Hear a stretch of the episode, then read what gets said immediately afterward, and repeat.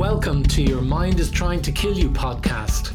Join your host, Alexandros Megas, and co host Vincent Byrne as they walk you through the deepest recesses of the mind and how it operates. They discuss all the reasons why our minds persistently get in the way of our evolution, growth, and our success. But crucially, they also teach you what you can do to change your destiny. And now, here's your host, Alexandros Megas.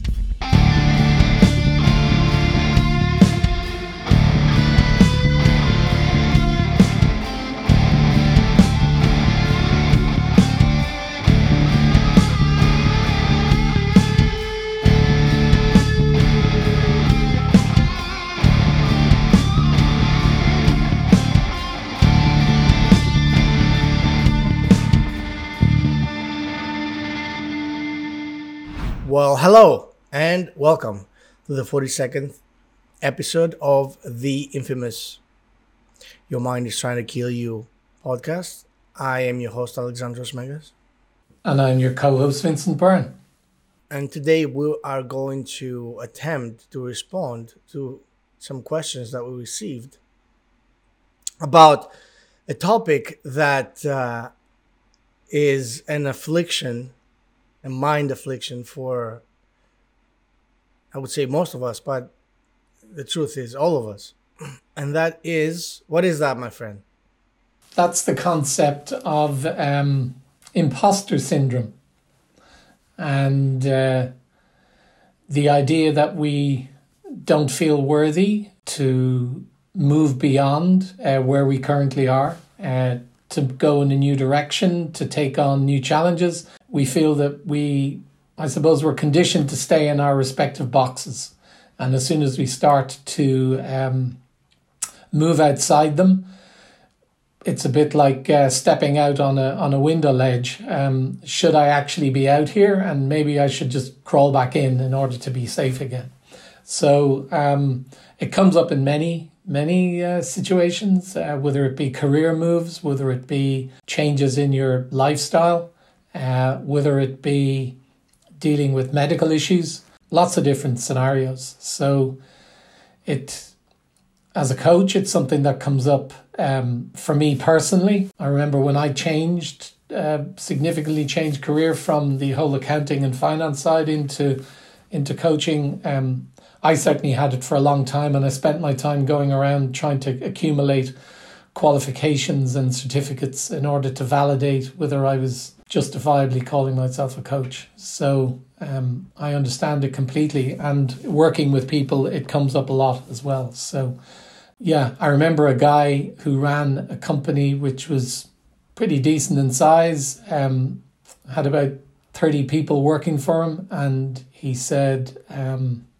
I'm not a businessman, I, am just an electrician. Um, despite the fact that he had this business built over 15 years and uh, had become very successful at it. So I think even when the evidence is staring us in the face, we still have this imposter syndrome coming up. Right. yeah, that's that's a sneaky one, isn't it? So, of course, the most obvious question to ask here is why is that happening? where where does this imposter syndrome come from? And uh, based on everything that we've talked about on uh, this podcast, right? Um, it would be also obvious to conclude that this imposter syndrome is a problem of the subconscious mind. It is a it's a program and a very vicious one at that because it sneaks up on you when you least expect it and it rules and ultimately could ruin your life. so, what does it say? What is that program? If you had to sum it up in one uh, short sentence, what do you think that program would be? Fear, fear of change, fear of it's uh an additional i guess you fear definitely fear but uh, what is the summation of of that condition i'll uh i'll help you out give me Give me a hint. it's uh, it's the thing that most of us, mo- all of us, I think, at some point, think when we look in the mirror. I'm not good enough. No, I mean that's right. I'm not good. I was going to say when I look in the mirror, I think to myself and I say to myself, "You are the most unapproachably attractive human being that I've ever seen." right? It makes sense. uh, yes, you're right. you got it. I'm not good enough. I am not good enough. This thing is so insidious and so demonic, one might say, in its nature, that uh, it blank it's a blanket statement. You see, because uh, when you say I'm not good enough, if you if you allowed your rational part to do its work, when you said I'm not good enough, you would ask the the very next question would be for what am I'm not good enough for what? For whom? Right? But because this is such a deeply rooted and generational program, because let's not forget, programs, these programs, this conditioning, as my sh- shamanic slash magical background would claim, of course, I think that the hypnotic background would claim that as well, but it's a little more shy when it comes to making such claims. I believe that this conditioning is generational because it pa- it's passed on from parent to to child, uh, and it's passed on. You see, the the the the shamanic approach would be it's passed on through DNA because the, the DNA collects, right, the totality of who you are at any given point.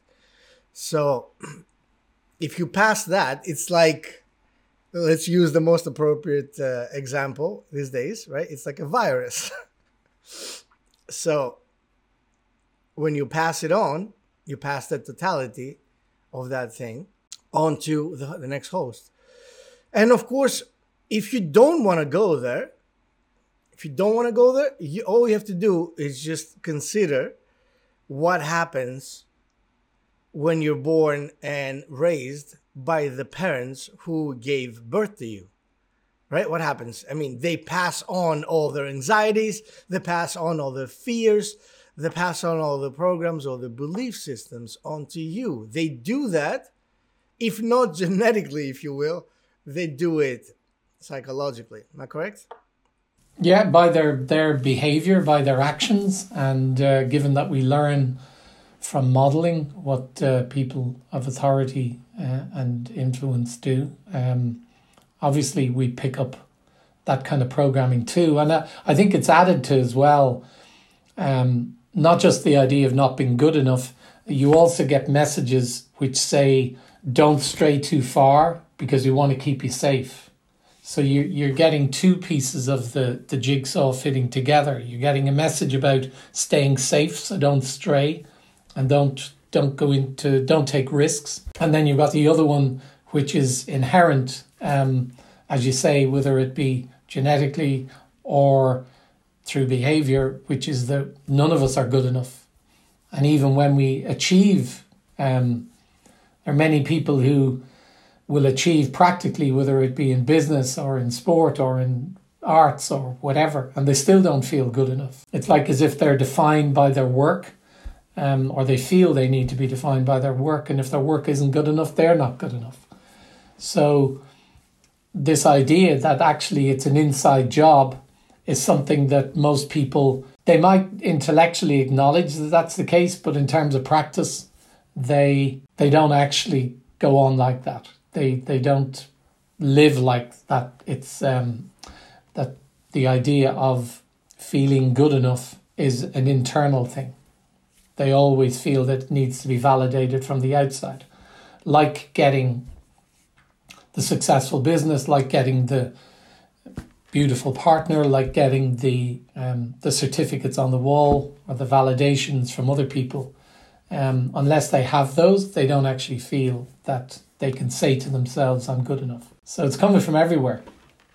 Exactly. So it's not, and just as you said, the the rational the rational thinking, the critical factor as we would call it, plays no part in this because it doesn't matter what the your rational understanding is of that because the rational thinking is a function of the conscious mind and as we have explored many times on this podcast the conscious mind has zero has zero power over forming shaping your behavior so i'm not good enough is a blanket statement, an umbrella statement that follows you around. So the thing is this you just mentioned that these people that are afflicted heavily by this mental virus, they do what they do, and even if they're famous, they don't feel their work is never good enough, ever good enough.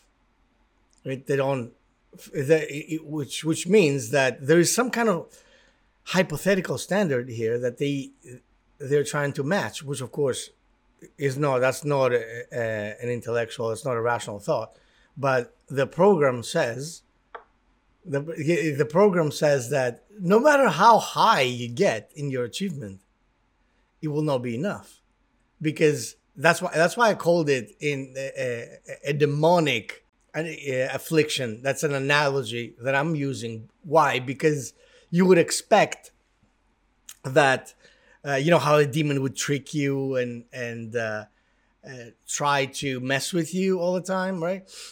Every time you achieve something, every time you go up a bar, you know the the standard keeps on raising. so it's like it's an impossible thing. So you you can never feel good about what it is that you're doing it's like uh like I've seen mo- like models, like really stunning, kind of uh, physically stunning women that they think they they look like shit. They think they look horrible. You see that that's that's how crazy that thing is. It's really it's it's insane. So why is that happening? And what uh, what is it in essence? I mean, yeah, we called it. We said it's a program, but if you think about it, I'm not good enough is what? What is it? It's an affirmation, right? So this is uh, another testament of how massively powerful affirmations are. Because of course, uh, consider that this affirmation has been performed and compounded over years and years throughout your life and on a daily basis. And as if that wasn't enough, it's it's got reinforcement from everywhere around you. if if you forget to remind yourself that you're not good enough, the tribe is sure to. And of course, there are different reasons why the tribe, the tribe being your immediate family or your immediate environment, the cultural circle that you are brought up in, to them, I mean, they don't always do it because they want to ruin you, you know, but they think, as you said before, they think they're trying to protect you. Just like every time that the subconscious mind creates a limiting belief, and we talked about those guys as well, twice, I think. so, the limiting belief is that I believe that I'm not good enough. That's that's what it is that uh, it comes down to. And the tribe knows that if you're not good enough, you will not stray. You will not step out of your boundaries. And your boundaries are your safe space. So if you don't step out of your safe space, then you are most likely guaranteed to stay alive and unharmed. And and stay part of the group that also stays protected by virtue of the fact that everyone stays inside the safe space. Absolutely. So, what happens here is that in that attempt to keep you safe, that's that's the mother. By the way, that's the mother instinct. Uh, eh, there are two, of course, amazingly powerful and opposing forces in the family unit. The mother is the nurturer, and it's the uh, that force of safety and security and nurturing. So the the motherly instinct is by definition and I don't I don't want to offend anybody but what I'm going to say right now but it's I'm sorry it's what it is right it's a definition of creating limits creating boundaries eh, which is very important of course that's also important because there is a time that those boundaries are necessary. When you're raising a baby, eh, you can't have the baby just wander around, you know, in the woods, right, by, by themselves. There is a time and a space for this kind of behavior. Now, the nurturing aspect of the mother will stay and have you stay with her in the womb, if you will.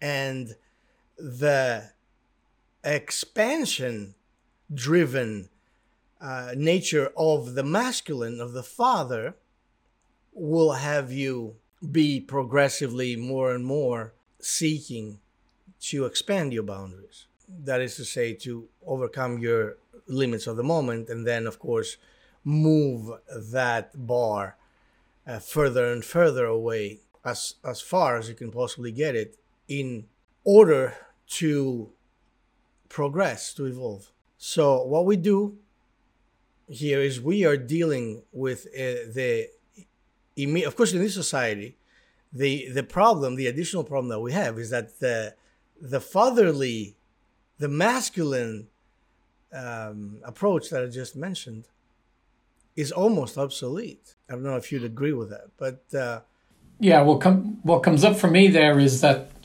a lot of these instincts that we talk about in terms of the mother protecting the baby, it's it's literally about keeping the baby physically safe.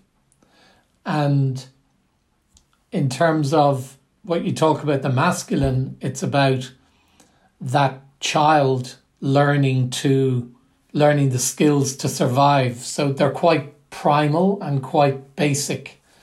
But I think where the difficulties are much the same way that we've learned to create boundaries for ourselves that where we say that we're afraid of something and um, the fear the feeling of fear was originally instilled in us in order to keep us physically safe and now we talk about fear about fear of answering the phone or fear of putting a post on social media or fear and we're, we're using similar terms and we're having feeling the same emotion about something which actually is of no danger to us at all. So I think what's happening in terms of um, because we've become so comfortable, um, relatively speaking, over the last 150, 200 years, we're not now trying to survive anymore, not from a physical point of view. We're not trying to save ourselves and wild animals and, and all of that we now have such uh, so much more comfortable life that fears and protection and all that sort of stuff has now moved into areas which have nothing to do with threats to our lives, but actually the same emotions are being passed on from parents, from people in authority, that you have to protect yourself, you have to mind yourself. But it's not from anything that's likely to be a physical threat to us it's more likely to be putting ourselves out there to be criticized by talking in public or on a stage or singing a song or something like that. They tell us not to put ourselves forward because we might be disappointed in the same way as they tell us not to go out into the woods in case a bear eats us. And they create, they use the same emotions uh, in essence to convey um, messages that when we internalize them, we we're afraid to do anything, even though it's no threat to us. Right. Of course. So what happens in uh, in this society? See, that was as you very brilliantly pointed out the consequence in this in this society. The consequence of over overcoming, overriding the program uh, of don't should dare you're not good enough of a hunter. You're not good enough of a survivalist. You're not good enough a warrior. If you step outside there, you're to get killed. We don't want you to be killed. We love you. That would have been the consequence way back then. But that's not the consequence in this society. And the consequence is overly uh, exaggerated right? So we think emotionally, of course, subconsciously, we think that if we do that thing, we are going to be in big trouble. Uh, we're going to be in exile. The tribe is going to say, Who do you think you are? Ah, we talked about that. what, do you, what do you think you are? And you will ask that question to yourself and not find a sufficient answer. And then most likely go back into the the womb, the proverbial metaphorical womb, being there by yourself, uh, safe under the blankets. If I don't act at all, I am not likely to make a mistake. Uh, if I don't move, I'm not likely to fall and hurt myself. And that's the deep subconscious drive that uh, the imposter syndrome creates. It's the that kind of virus that somehow becomes sane in our minds. If I don't move, I will not fall. But that that is where the sentence ends. You see, there's no you don't if you continued the sentence, then you would see that the consequence of not moving forward is far worse than falling. Because if I don't move, I will not fall. But if I don't move, I will become an atrophied sack of shit that cannot move even if they wanted to, which means I will become dead in, for all intents and purposes. You know what I mean? You were going to say something. Yeah, I mean, I think um, the fact that, as you said, if we don't examine the sentence or finish the sentence, um, or we don't examine what we're actually saying, um, we we essentially accept a generalization. It's a little bit like people saying, "I'm not confident." I mean, what is that? I mean, you're confident to get out of bed in the morning and you're confident to put your clothes on and you're confident to make breakfast. But when you say, I'm not confident, usually it's in relation to a specific thing, but we use the generalized term, so therefore we never explore it anymore. We never say, I'm not confident speaking in public. Okay, well, that's a skill, so let's work on building that skill. Um, but we just put ourselves into categories called I'm not a confident person, which is complete nonsense. And I think, in the same way, when we talk about this imposter syndrome um, or I'm not good enough, we use generalizations and we never really examine them. We never explore what that means. What's the specific situation in which we feel not good enough? Is it uh, related to how we look? Is it related to uh, how we perform in school, how we perform in work, with people in relationships. You know, there's so many different aspects to the question of I am good enough or I'm not good enough that because we don't ask, we can never challenge and therefore we can never get better. We can never um, uh, do anything about it. So to me, to me, the big issue here is that while we have this message, which is the top line one, which I'm not good enough, or I feel like an imposter. The real tragedy is that the next line down should be well, what do you mean by that? And let's get more specific. And because we don't do that, we just stay where we are and we accept the generalization. That's right. And we we accept because that is the easiest thing to do. That's mm. because that doesn't involve any uh, energy. It's okay. That's uh, I'm just gonna stay right here. Right, I'm just gonna stay right here. So I had this uh, this insight while I was uh, taking a shower earlier this morning, because I do sometimes take those. You know, I just wanted to let you know. Good. Uh, and what came to mind is that thing that we've all experienced. Have you ever looked into older pictures of you, you know, like, I don't know, like five years ago or four years ago, maybe one year ago, and look at these pictures and you think, oh, it looked so good, right? It looked so good there. But if you could mentally go back in that moment where you were, where that picture were taken, you would have never thought that, right? You would think, I look like shit. Look at me, I look like shit. Oh man, fuck. I look fat. I look, I look old, right? Do you relate to that? Yeah. So yeah. we all do that. We all do that. So the fact here is that every time you look back, I mean, most for most of us, I guess, every time you look back, you see someone that you like. You know, at least on a on a physical level. I looked good there. Oh look, I look yeah, I really look good. Look at that. So why is it that at that moment when you acknowledge that you look good in the future, why is it that in that moment you didn't think so?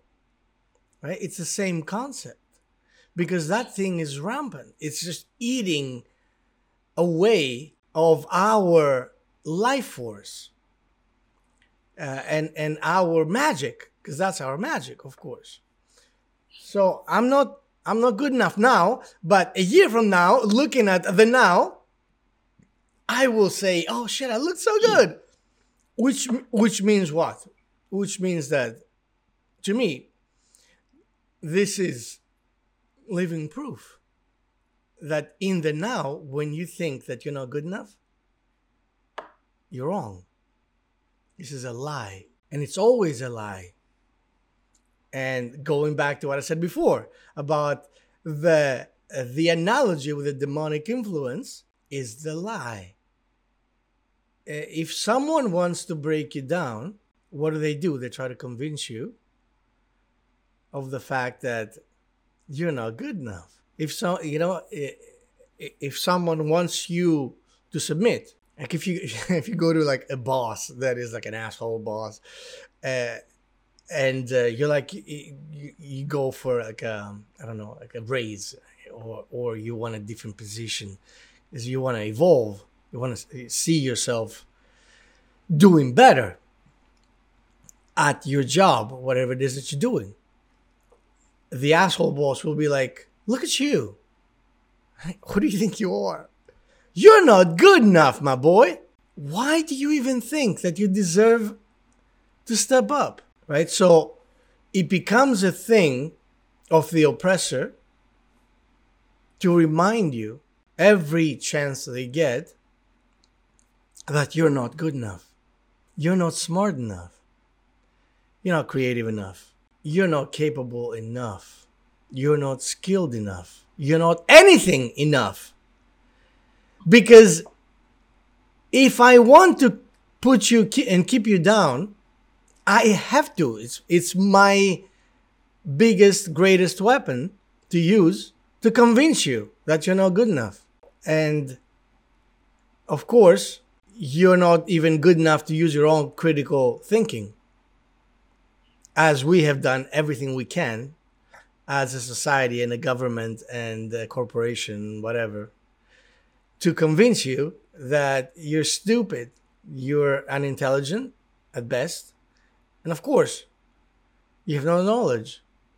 So if you have no knowledge and you're unintelligent, you best stay where you are and let us do the heavy lifting here. We'll we'll do the work. We'll tell you what you need to make your health, you know, improve. Eh, we'll tell you what you need to to I mean even even in, in this country you you can't even if you have a house the way that your front yard looks of course thank god I, i'm not subjected to that kind of thing because nobody sees me you know? I live in the woods. So but they tell you what you can and you cannot plant and, and like if i wanted to put tomatoes on my front lawn in some places in some areas they will not let, let you. Because they, will tell you that will degrade the value of uh, you know your home. And therefore you know will will degrade will bring down the value of the adjacent homes and, and properties so you can't even control that because you don't even know what you need to do in order to raise the value of your property right you don't even know that you don't know anything that's what it comes down to. you don't know anything. So if you don't know anything, you need someone to tell you what to do, what to think on a, on a daily basis, every step you turn. And so, what have we just illustrated here? We've illustrated that the imposter syndrome is either purely created by this environment that either by default or by design wants to convince you fully create a belief firm belief in you that you are worthless and should not move one step from where you are right now because not only you see are you endangering yourself? But you are endangering everybody else around you. So the burden keeps on getting heavier. So, how, and that's the biggest question, of course, how do we deal with that? What do we do to, to release ourselves of this burden? Now, the most important thing, as far as I'm concerned, is awareness. Uh, knowing, because, you know, most people haven't uh, fully internalized the fact, the insight that they feel like that. Right? Most people just accept this by default without even questioning it. Like there's nothing to question because it's the truth. So when you start questioning stuff, as we have uh, encouraged many, very many times on this podcast, when you start questioning things, you start realizing soon that the answers are not adequate that come up. Why are they not adequate? Because they're not true. The answers are made up. If what I believe about myself is not true, then I won't be able to prove to myself that what I feel is real. So if I feel I'm not good enough, and I keep asking questions, why am I not good enough? Right. Eh, but you know, here's here's of course the trick that once we establish a belief, and which of course is a limiting belief, what happens next? What happens next is uh, we we are on our way to manifesting manifesting land right this is what we do to manifest we have talked about that as well mm. i am manifesting the moment i establish a belief. I am on my way to manifest um, what does it mean to manifest? To create a 3d representation of my thought form of my belief of, of you know that concept. So if i give that guy, that that concept, some energy, what happens to the concept? It's it's like it's like an entity. It's like anything. It's like a plant, right? It starts growing. it starts growing, and what it grows is that thought form, that manifestation that is a reflection of what I believe. And so, if you, I, I know you have something to say there. Give me one second. Mm.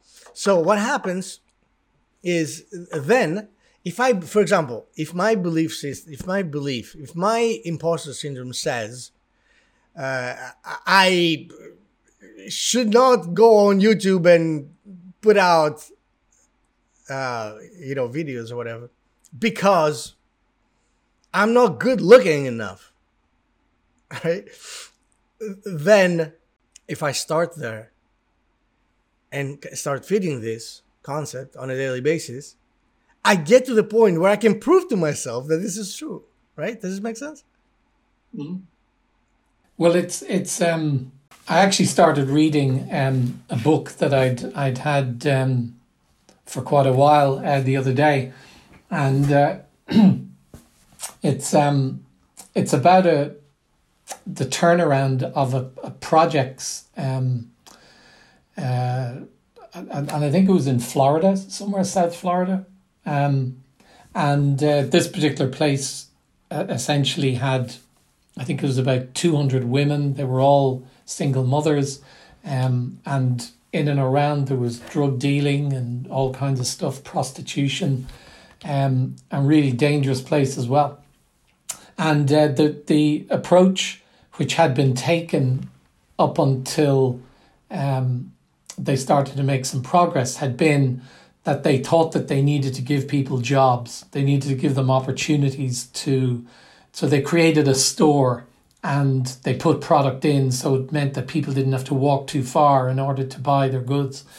And they gave jobs to a number of the women in the uh, in the development uh, to try and get them a sense of using money, have a greater sense of themselves and sense of responsibility and worthwhile, um, worthfulness, I suppose.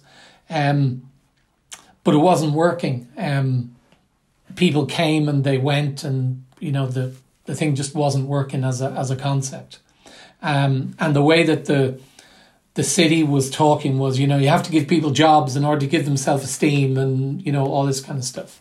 So the guy who um, came in and looked for the opportunity to do something different.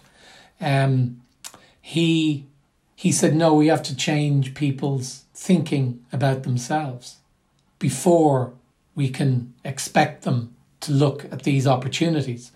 Because as far as they see, even though it might be simple to you or I that giving them a job in a, a general store um, isn't much, isn't a big step for them to take, in their heads, it's a huge step for them to take because they're still at the point that they have believed all along that they're just shit and they don't deserve anything and they're incapable of doing anything useful or practical.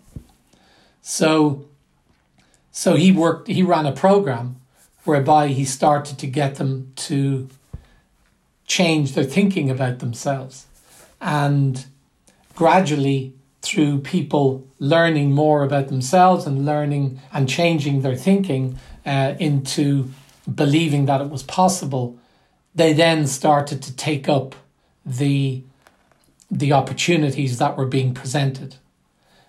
And they stayed in them and they went forward and, and people from it went to college, um, got even better jobs, you know, their kids started to go to school all that sort of stuff. I mean, it was a, a transformation which had people from the outside scratching their heads saying, How the hell has this worked? Because nothing like this has ever worked like this before. And it was predominantly down to that one approach, which was we have to get people thinking about themselves better, more positively, more constructively, in order to expect them to move forward rather than just put a whole load of inverted commas opportunities um, in front of them and expect them to take them up and and benefit from there. And while some people would have done that, the vast majority didn't. So it was it, it was it's just interesting as you were as you were talking there. This was coming back because I was I was reading reading the book last night, and it was exactly that change your thinking, move from this place of I'm feeling shit to at least I'm not feeling shit uh, about myself. And all of a sudden, opportunities start to appear, and you feel more confident and you're able to move forward. That's right. So, in essence, what we're talking about here, we're talking about manifesting something. Once again, it's a manifestation process. How does that work? You keep feeding the thought form, and the more you feed that thought form with energy, how do you feed it energy? Your emotional uh, approach to it, your emotional state. Which is to say, if you look at something with anticipation, with excitement, with love, uh, with creative force behind it, like for example, let's say you are shopping for a house, your dream, you want to get your dream house, and but you don't have very very much money, and you find that place in the middle of the woods and it's not perfect. It's not exactly how you would want it to be. But the moment you see that something clicks inside and what happens is immediately your imagination which is the most magical force in the universe does what it starts projecting in your mind's eye what this place could look like, right? So, this is feeding that thought emotional energy. And the more you do that on a daily basis, the more this starts manifesting. Like um, I, what I did these these few days, I realized that there's a lot of junk in my, uh, you know, in and around my house, my property. Because you know it's very easy to to fall into this trap when you have no one to tell you you know oh don't put these boxes in front of your house you know because because it's illegal you know. And of course no no there's nobody to tell me where to put my boxes all of a sudden because you know you do things on a daily basis and you rush and you do whatever you're like oh this box came in you know a new print you know open up the box, put the box aside, and get occupied with uh, something else, and the box stays there. And then the next box comes the next day, and then before you know it, there's 20 boxes sitting there. So it becomes the, the, the moment that that thought arises, the creative thought. That creative thought for me was, or insight rather, I might say, was you have to get rid of the crap in and around the house. You have to put everything in order again. So, immediately, of course, this happened in the first place. Why did it happen? Because I have trained myself to be emotionally affected by my surroundings. Which means what? I would look a, a for some reason, you know, because that becomes um, initially it's not very clear because you know you're busy throughout your daily life but you feel like shit like there's something that is oppressing you something that that make you know it you just put you in a bad mood and then for me the very next when that happens because this is not i have conditioned myself to know that this is not a natural state of being, right? For me to be in a bad mood. So when I find myself in a bad mood, I start, you know, examining. You know, it's like a computer. You go like a virus, uh, like a virus, uh, antivirus virus checker. Yeah, antivirus program is running. It's okay. Number one, what's what's going on here? What's going on there? What's going on there? What is is everything in order? And then you know, inevitably, I get to the point where the question is, what's uh, what's going on in? Uh, is the house orderly? And like, oh shit. Okay, you got me there. So that presents the awareness that I need to now know what is necessary to manifest the order and the the magical feeling that I get and I got when this house was put together and uh, and reconstructed and finished in the way that made me so happy. So now my quest is as I have this thought form, as I have this idea clear in my head, what happens is I receive massive amount of energy and motivation to go at it and create that atmosphere that the end game will suggest. The end game is everything bringing uh, the home back into the form that makes it delicious to me. So that is my process. And I think this is a pretty good process to to follow. You start you start with the idea of what you want to manifest. The imposter syndrome is all only good. It's got a certain amount of power, right? And it's it's finite. It's not infinite. The its power stops the moment you override it with your will. Say meaning that even if see this is how you know EFT emotional freedom techniques, uh, which I'm sure you're familiar with. Um, that's how yeah, that's how a lot of those uh, EFT statements starts right. Even though I feel like I'm not good enough, right? I love and accept myself. Isn't that how it goes? Hmm. Yeah. So you put yourself in this state where you know, so you have to know who you want to become. Uh, the the only power that the imposter syndrome has is if it confuses you enough so that you are hazy about the image of yourself that you want to create because we mm. are a work in progress all the time. Or, or or you don't have an image of what you want to create, which I think is is is a huge problem for here we go again most people who haven't actually stopped to think about what do I want to create, um, because that's not understood to be what needs to happen in order for them to change their circumstances um, from where it is at the moment. This idea of imagining or deciding on an end game is not something that people do.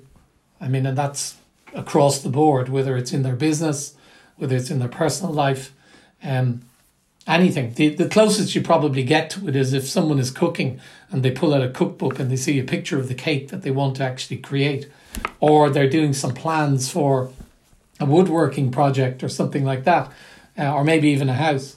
Um, they're kind of used to it in those situations. But the idea that you do it for yourself, um, as a as a, a constant process that you should be engaged in, is not something that people do. So therefore, if you have no end game and you just kind of have a generalized statement about what you want, you know, I'd like one of those, or I'd like to live here, or whatever, but there's nothing specific and you haven't really given it any energy, then of course, as soon as um, the protection, the the chattering, whatever you want to call it, comes up from within to say, you don't deserve that.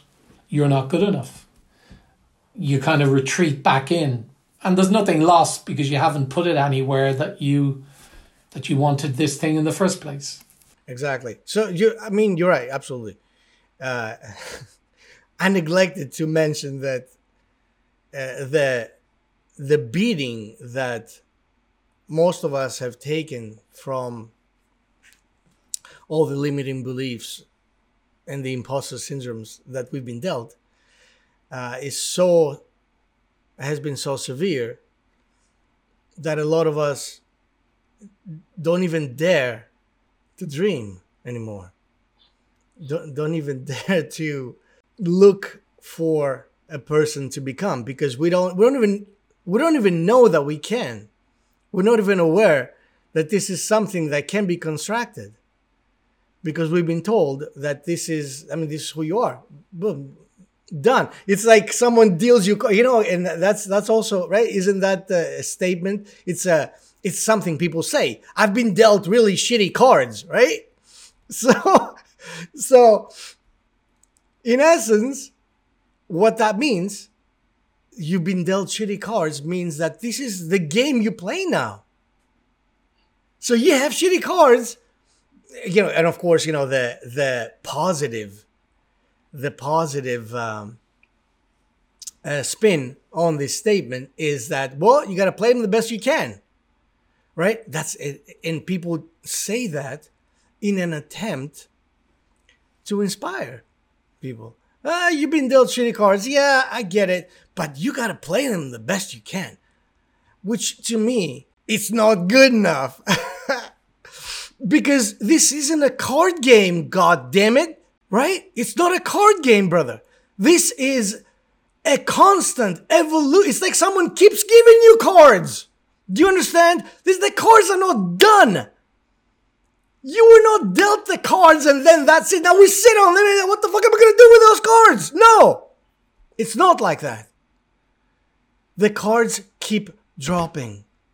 And because the imposter syndrome says you are a fuck up, you don't you disregard the cards that keep dropping, right? You don't even look at them.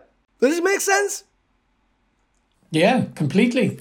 Yeah, if you if you if you on the one hand are not given the perfect scenario, um, and on the other hand you're saying I'm not good enough anyway, well that's the perfect perfect situation for you to go into victim mode and say I've no control, there's nothing I can do I'm just going to have to wait for, you know, the weather to change outside for me to be able to do anything. And that just gives you the opportunity to kind of kick t- things to touch and, you know, let's just wait. Let's not do anything. Let's not move forward. So it's kind of an excuse that we have learned to use and to tell ourselves as we go forward anytime we hit any kind of adversity or any kind of challenge or problem. So, as we said at the start, we're kind of conditioned from all kinds of different angles. And as a result of it, we have nothing compelling to push us through the conditioning in order to start to reach for what we want. And the only thing, as we've talked about before, that's going to bring us anyway close to it is, as you said, to start dreaming, to start thinking that this is possible. And I think the other one is as well is that um, I think a lot of people would say, you know, I don't have imposter syndrome. I don't. I, I'm. I am good enough. I'm okay. When the reality is, you know, thousands of years of conditioning across the board, no matter what culture that you're in, where the same kind of messages have been put across. I think we can pretty much take it that we've all been touched by that particular um, message and we are impacted by it in one way or another. There's some very rare exceptions, but I doubt that there, um, there, there are too many. I think we all need to assume that we have imposter syndrome, I'm not good enough syndrome in one form or other, and start from that place and go, this is this is my strategy now for moving forward and for doing better based on visualization, based on affirmations, based on pushing forward when you come across challenges that um, you uh, you might encounter, and see them as opportunities to improve and to get better. I think that's that's what I'm taking from all of this. That that we we um, we need to just put a plan in place, assuming that we have this disease and that we need to move move forward to create something better from where we are now. Because the other thing that struck me when you, you talked about looking back at old photographs and saying, didn't I look well? I think the reverse side of it would be that if you were to ask this person from two years ago, five years ago, look at where you will be in five years' time. Would you like to be there? They would probably take it, but wouldn't have believed that it was possible for them to be there. Dude, that's brilliant because that's exactly what I wanted to say next. Ah. Sorry about that. No, you didn't take it from me. the, the ah was like, I love it when that happens. This is synchronicity and also a, a constant reminder for me of how in sync we are. Brother, thank you. Appreciate appreciate you. Exactly. The, as as I was going to suggest that as the magic trick. You see that that's because as above so below as within so without. If I can see that happening in the past, I can take it you know, like how it is like if you take a piece of paper, like take a piece of paper, and then you put down two points. Or you put down, you know, one picture of you in the now and one picture of you in the before that you realize you look so good. And now what you do is it, right in the middle, you score it right in the middle and you you fold it.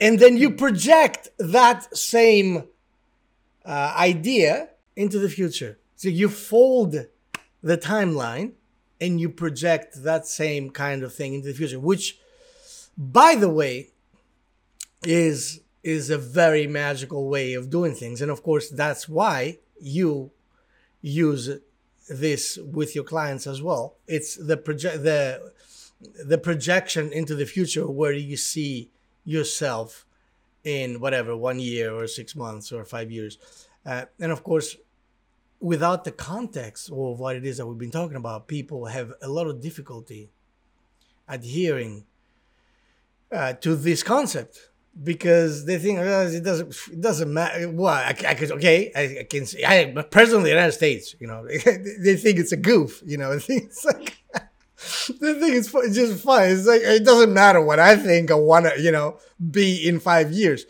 and that's of course part of the same kind of conditioning that oh, it's bullshit. You know, I've been dealt the cards. You know, I can't just hold the cards and say, oh, I'm, now I'm going to wait, uh, uh, get the casino, right? And get the mother lode with this cards. It's a shitty cards. The fuck? Right? So, so the insidious process keeps on happening because we, and by the way, thank you so much for saying that there are a lot of people that actually will say that to you. They say, "Oh, I don't, I'm good enough," and that's another massive trick of of the mind. So if if you were Mr. Imposter Syndrome, if you were an entity and you were inside that person, and you thought that oh this this, this person might uh, actually be too powerful and could just smack me out of uh, existence and eva- evaporate me. Um, so I cannot fight them. So I will give them the ease of knowing that they're perfectly good where they are. So that's another. See, it's it's it's got two sides. That that uh, crazy, insidious, horrible virus, mental virus, has two sides. One tells you you're not good enough. Shut fuck up and sit where you are. And of course, it suits whatever personality you are, right? And the other one, if you're a different kind of personality, will tell you you're perfectly good, right? Shut the fuck up and sit where you are. so, so, so the outcome ends up being the same. You're perfectly okay. You don't have to do anything. You are perfect. Like in the in the new age approach, many times you see that happening a lot, right? You see these kind of memes, and these kind of statements where you are perfect the way you are. Which, of course, I mean, I'm not, I'm not going to dispute the fact that you're perfect, because this is exactly what we are here to to harp on the fact that you're perfect. But you're perfect means you have perfect possibility and perfect uh, ability to become as awesome and as perfect and as different and as however you know whatever it is that you can dream of that's what it means when you when we say you're perfect right? Because it's the same way we say to our child, right? You say you go to your child and hopefully you'd be like, "You're amazing. You are perfect." Right? What that doesn't mean stay a child forever, right? No. It's it means you have everything you need to grow into whatever you can imagine, whatever you can possibly desire to become. That's what it means when we say you're perfect. But I mean, this is a, such a juicy concept. I, I love it. Thank you for bringing that up today.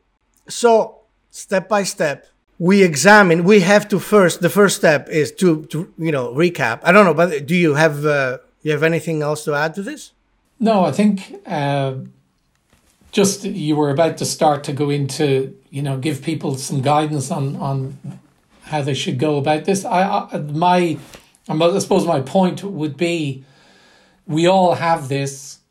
Um, it's not something that you can you know take a pill and dissolve it. Um, it's something that even though we all have it, there are ways to work our ways through it. And what you're about to talk about is the way to work through it. I think the most important thing you put hit the nail on the head earlier, where you said it's awareness. It's awareness and acceptance of here's where I am, here's the starting point.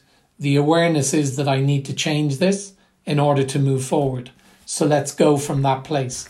And once you have the awareness and acceptance, not uh, and by when I say the word acceptance, I don't mean um, almost uh, resignation. Acceptance is just these, these are the facts. Here's the reality. So how do I move forward from here? So I think if you've got acceptance and you've got awareness, then you're going to look for the ways to move forward despite this. And through doing that, you start to actually dismantle the mechanism that's causing the problem in the first place because you actually start to create new programs which are replacing the old stuff that might be holding you back. So, so the steps that you would you would suggest? The steps I would suggest is yeah, exactly as you say. We start with the awareness, which is to say you, I have, I have been afflicted by the mental virus of the imposter syndrome. That's where I start. I have that thing. I'm a I'm I'm a host. so, if I am a host, I most certainly would expect to start showing symptoms soon. All of us, all of us have showed or keep showing symptoms because this is one of those viruses that you can't protect against unless you take the steps. The steps are one okay, I have that. How is that thing uh, affecting me? How is it affecting me? First of all, if I could, these these are basic questions that we can ask ourselves on a daily basis. If I could be, if I could be something, this, that, what would it be, right? You have to define. That's a clear definition of what you want. If you don't, you know, if you don't, that's the very basic part of manifestation of, of what it is that we uh, become intent right? Like if you go if you don't if you don't know if you go to the supermarket if you don't know what you need for your house you're gonna end up buying what? A whole bunch of crap you don't need. And advertising is placed in in very strategic positions. While you're listening to the Bee Gees, you know you're going there with your card and you're feeling so good. You know, it, it's it's such a oh, I feel so I feel, I don't know why. I just feel so good. and let me get three different types of detergent here for a reason that I don't know, but I, something inside me tells me that I should. You see, when you don't have the intent, when you have not chosen where you would like to see yourself on the next level, then that position will be chosen for you. And that is the tragedy of a lot of people's lives in today's world. Uh, if you don't choose let's let's say you know like it's a matrix type thing if you don't choose who you become then the system something will choose for you and then you will succumb to uh, this kind of conditioning this kind of uh, uh, brainwashing this kind of um, marketing um, this kind of programming whatever and you will become that person you know like a mindless consumer you know whatever. But that is that is a, a state of being. And make no mistake you have participated uh, in that. So number one is intent. The intent has to be very solid as solid as it can be right? Uh, as uh, we internalize that intent we start dreaming daydreaming about it you know like you found the house you know you can afford the house now but it doesn't quite look the way you would like it to be. What does that entail? You knowing what you would like it to be. So you are that house. You are that potential dream house. You are that potential dream house.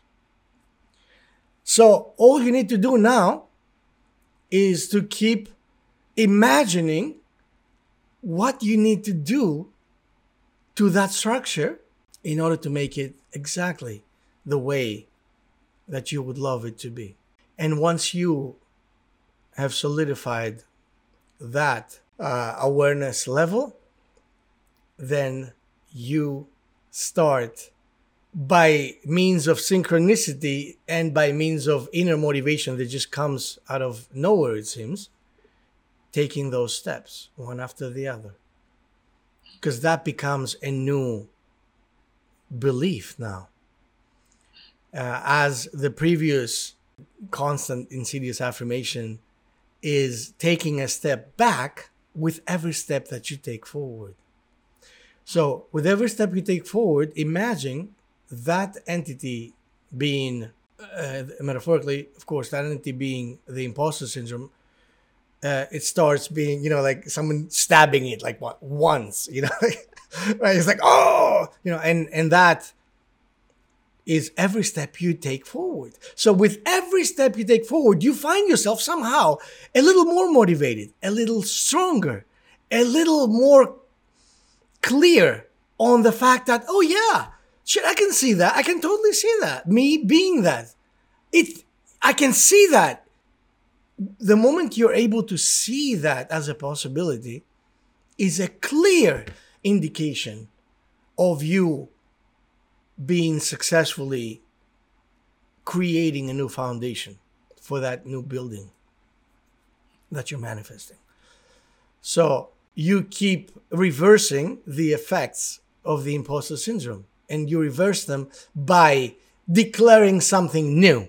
You declare something new in the same way that they say, you know, if you want to fight um, poverty, right? You don't go out there. Ah, poverty is bullshit. You know, give us more money. That's that's what you do. You start ignoring that poverty part and start building on prosperity. You do not care to fight your enemies. Your enemies like, oh, Vincent is an asshole. Look, he's ignorant. Don't listen to him. Now, Vincent, who knows who he is, and even more importantly, knows who he is becoming, doesn't pay any mind, paying mind, right, to these statements.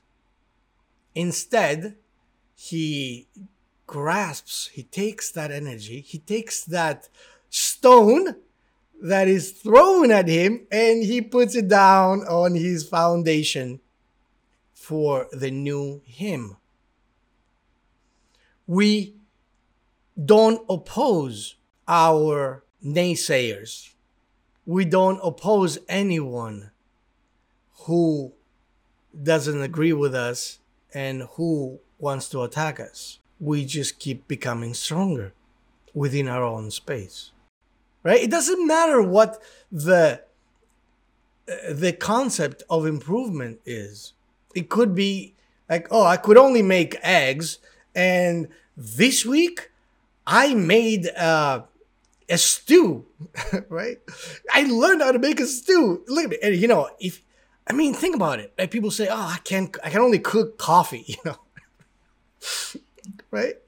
Uh, there are so many people. I can't. Uh, I, I just can't cook. I'm, I'm sorry. I'm not a. Cook. But like, how hard would it be to follow instructions and create a meal that would make you proud every week, like once a week, and within like three weeks, you would have a repertoire of meals that you can be proud of. You're like, oh, I have like 10 meals that I can create. I can create a different meal every day of the week and dazzle and uh, make my surroundings, my happy, my family, my friends, whatever, happy with this culinary magic. Uh, this is this is what my wife did just a few months ago. She started baking not to challenge herself, mind you, because, you know, in her, it was that kind of projection. You know, I wish I, dot, dot, dot. I wish I knew how to, dot, dot, dot. And after that statement came this flame, you know, it's like igniting a flame, right? It's, it's like, you know, when you try to light up a, a fire in the woods what do you do? All you need is a match and the proper amount of little, you know, little sticks and whatever hay, hmm. whatever paper. All you need is that, that initial ignition. And then what do you do, brother? What do you do after that? You keep feeding it. And that is uh, my view and my experience of how to battle the imposter syndrome. I think that there's a there's another element to it which I learned recently, which um, related to how you instill habits, and that is that when you do something to when you do something successfully, whether it be your doodles or bake your cake or whatever it may be, that you you give your subconscious a message to say, yes, look what we did and it's a it's a form of kind of celebration to to almost say we want to do more of this. Look look how this has made us feel. And given what you have on numerous occasions talked about in relation to the subconscious and the fact that it's just a child that just wants to be praised and just wants to do things that it likes. If you give it back the sense of um, encouragement and joy and the stimulus that you get from completing whatever it is you started out to do, then that child is going to want to do more of it and is going to want to build on the idea that this is actually good for us. Um, which, by doing that, as you say, is is putting a knife in the back of the imposter syndrome program, which it would have been running before and stopping us from progressing.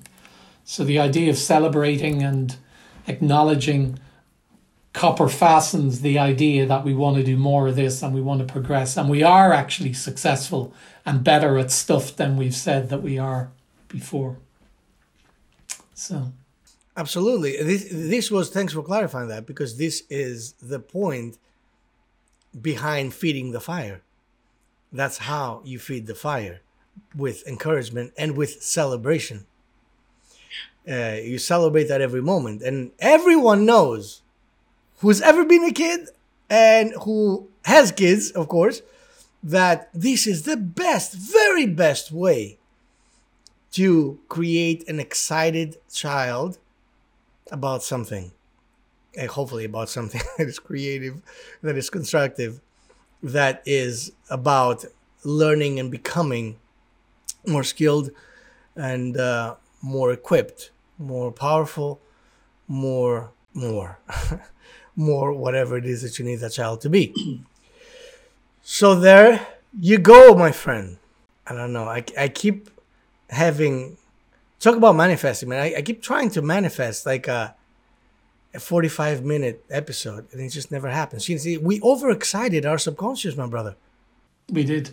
And given that it's the last one of the year, we, we were going out with a bang.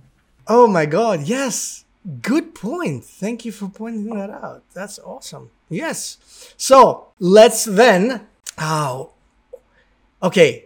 I will state this now. Our next podcast next week, we will talk about what happens in the beginning of every year. Resolutions.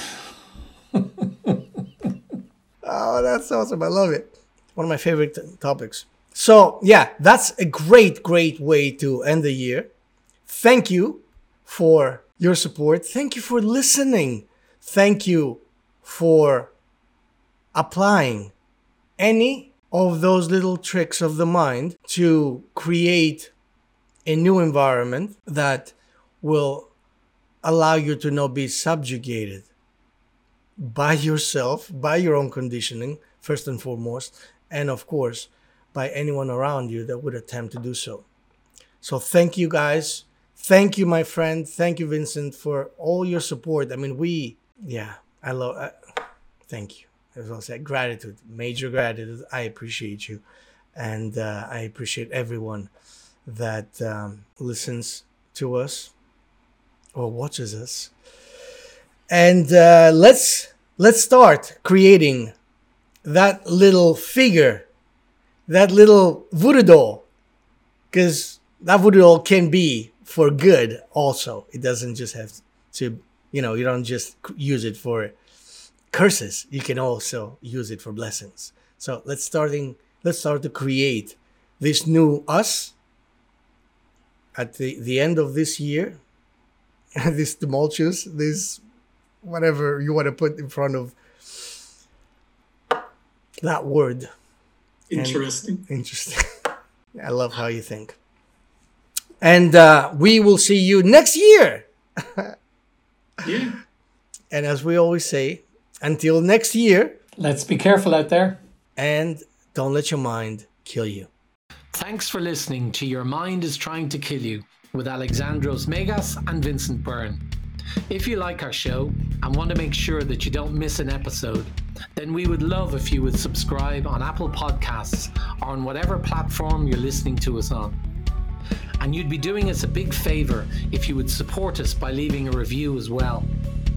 It would also be great if you would take a screenshot of this episode on your smartphone and share it on social media.